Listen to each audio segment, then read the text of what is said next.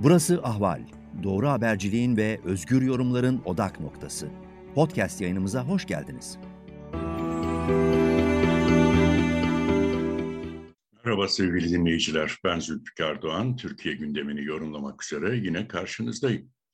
Kamuoyunda dezenformasyon yasası olarak bilinen AKP ve MHP'nin ortaklaşa teklif ettikleri basın yasası değişiklikleri Adalet Komisyonu'nda kabul edildi ve önümüzdeki haftadan itibaren genel kurul gündemine gelecek muhalefet partilerinin e, sansür, susturma ve sindirme yasası olarak nitelendirdiği 3S yasası olarak tanımladıkları düzenlemelerle internet medyasına, sosyal medyaya, bu medyada yapılan paylaşımlara, e, basın kuruluşlarına çeşitli kısıtlamalar ve sınırlamalar getiriliyor.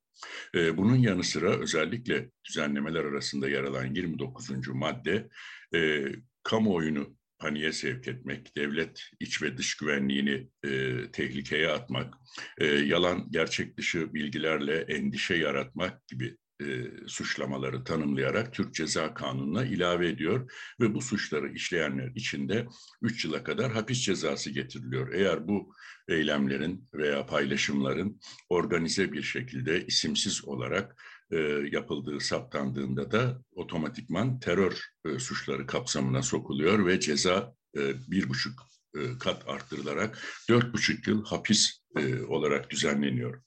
Tabii bu teklifin e, meclisteki kabul edilmesi sırasında, komisyonlardaki görüşmeleri sırasında muhalefetten e, çok sert tepkiler geldi. E, değişiklik tek önergeleri verildi ancak bunların hepsi AKP, MHP oylarıyla geri çevrildi. Hatta Yargıtay temsilcisi komisyonda e, bu kapsamda e, belirlenen yeni suçlamaların e, oldukça muğlak ifadelerle düzenlendiğini, net olmadığını ve yargının yükünün artacağını ifade ederek e, çok sayıda dava açılabileceği imasında bulundu. Basın meslek kuruluşları aynı yönde eleştiriler getirdiler. 29. maddenin e, geri çekilmesini istediler. Ancak dediğim gibi AKP, MHP oylarıyla komisyonda kabul edilen tasarı önümüzdeki haftadan itibaren de Meclis Genel Kurulu'na gelecek. Peki bundan sonra ne olacak? Özellikle ekonomide e, yapılan yorumlar, değerlendirmeler. Çünkü şu anda ülke gündeminin ilk sırasında ekonomi yer alıyor. Bu konuda Cumhurbaşkanı Erdoğan e, hayat pahalılığını, ekonomideki sıkıntıların varlığını e, bildiklerini ifade ederek e, tablonun çok da iç açıcı olmadığını kabul etmiş olsa da e, diğer taraftan bunları dile getirmek, bunları e, kamuoyuyla paylaşmak, buna yönelik yorumlar, değerlendirmeler yapmak e, bu yasa yürürlüğe girdikten sonra bir anlamda suç haline gelecek. Çünkü daha önce bunun örnekleri vardı.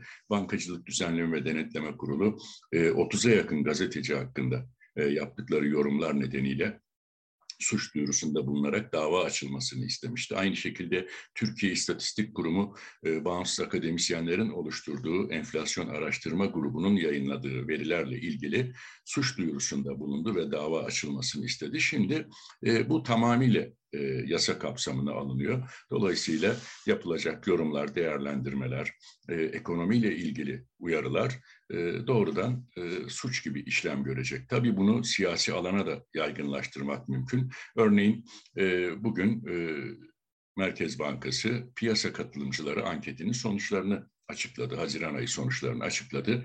E, Mayıs ayına göre endişeli bekleyiş daha da artmış vaziyette. Öngörülerde ve beklentilerde çok ciddi kötüleşmeler var. E, bunlardan bir tanesi enflasyonla ilgili e, beklentiler. E, 6 puana yakın yıl sonu enflasyon beklentisinde artış var. Daha önce yüzde 57 idi. E, bu yüzde 64'ün e, üzerine çıkmış durumda. Aynı şekilde e, Türk lirasının değer kaybı ve döviz kurlarının yükselişiyle ilgili beklentilerde de çok ciddi endişeler görülüyor. Enflasyonda gelecek 12 aya 24 aya yönelik beklentiler de kötüleşmiş ve yükselip yükselmiş durumda. Yani çift haneli yüzde 30'larda 40'larda seyredecek bir enflasyon beklentisi söz konusu gelecek dönem içinde. Bunun yanı sıra Amerikan doları kuru açısından bakıldığında e, yıl sonu için daha önce Mayıs ayında 17 liranın üzerinde bir kur e, beklentisi dile getirilmiş. Haziran e, anketinde bu beklenti 18 liranın üzerine çıkmış.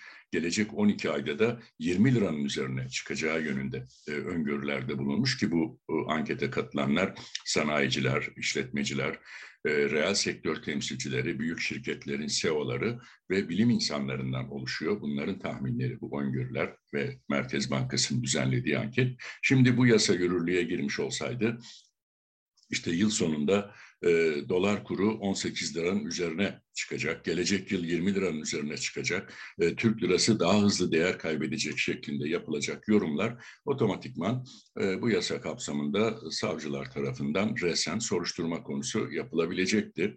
E, halkı paniğe sevk etmek, endişeye sevk etmek gerekçesiyle. Diğer taraftan Türkiye Odalar ve Borsalar Birliği, Türkiye'nin en büyük e, çatı işveren örgütü, milyonlarca üyesi olan bir örgüt, her ay düzenli olarak açılan kapanan şirket istatistiklerini yayınlıyor. E, burada da çok vahim bir tablo var. Yeni açılan şirketlerdeki e, artış e, bir yılda yüzde 110 düzeyinde olurken kapanan şirket sayısındaki artış yüzde 65 e, seviyesine ulaşmış durumda. E, yine bu yılın ilk beş ayı itibariyle bakıldığında geçen yılın aynı döneminde yüzde 16 olan açılan şirket sayısındaki artış bu yıl daha gerilemiş. Buna karşılık kapanan şirketlerdeki artış oranı yüzde 74'e yükselmiş. Yani yeni açılan şirketlerin neredeyse dört buçuk katı kadar şirket kapanmış. bu tabii e, ciddi bir iflas e, rüzgarının, fırtınasının yaklaşmakta olduğunu gösteriyor. Kapanan şirketlerde çalışan binlerce kişinin işini kaybettiğini ortaya koyuyor. Bu Türkiye Odalar ve Borsalar Birliği'nin resmi rakamı Ticaret Sicili e, gazetesi verilerine dayanılarak her ay yayınlanıyor. Oysa e, benzer bir görüşü iki gün önce dile getiren TÜSİAD Başkanı ve TÜSİAD Yüksek İstişare Kurulu Başkanı'nın e, ekonomi çok kötüye gidiyor. Bilim insanlarından, deneyimli teknisyenlerden destek alın.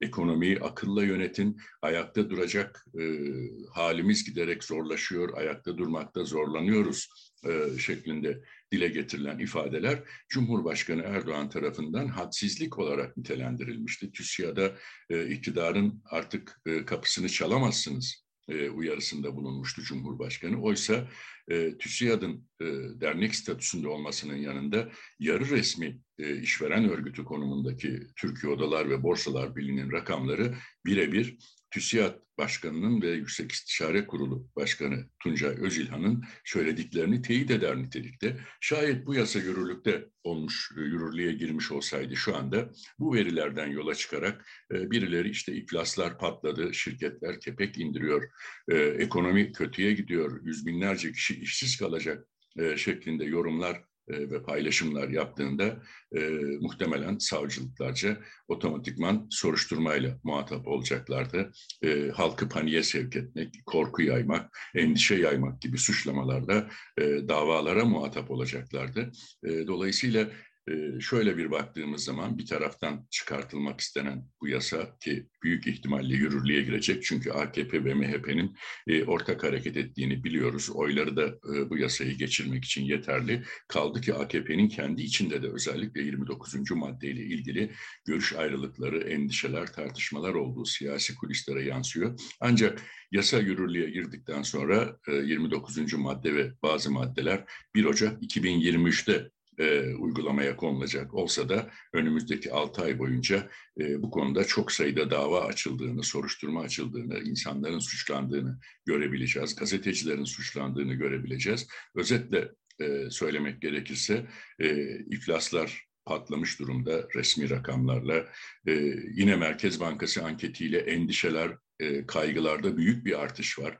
E, beklentiler oldukça kötüleşmiş durumda ama bu yasayla bütün bunları söylemek bir süre sonra yasaklanacak ve suç kapsamına girecek. Bu da e, seçime giderken iktidarın e, bir takım gerçeklerin üzerine örtme e, çabasının e, bir somutlaşmış hali, bir yasal kılıfı olacak.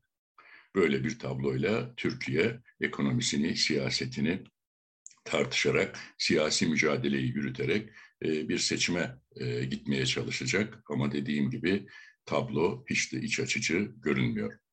Ben Zülfikar Doğan, Ankara'dan sizlerle paylaşacaklarım bunlardı. Yeni bir yayında tekrar bir arada olmak dileğiyle, hoşçakalın.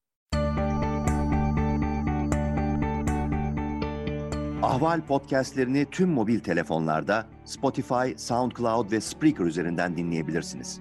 Apple iPhone kullanıcıları bize iTunes üzerinden de ulaşabilir. Türkiye'nin ve hayatın cıvıl cıvıl sesleri Ahval Podcast dizisinde. Kulağınız bizde olsun.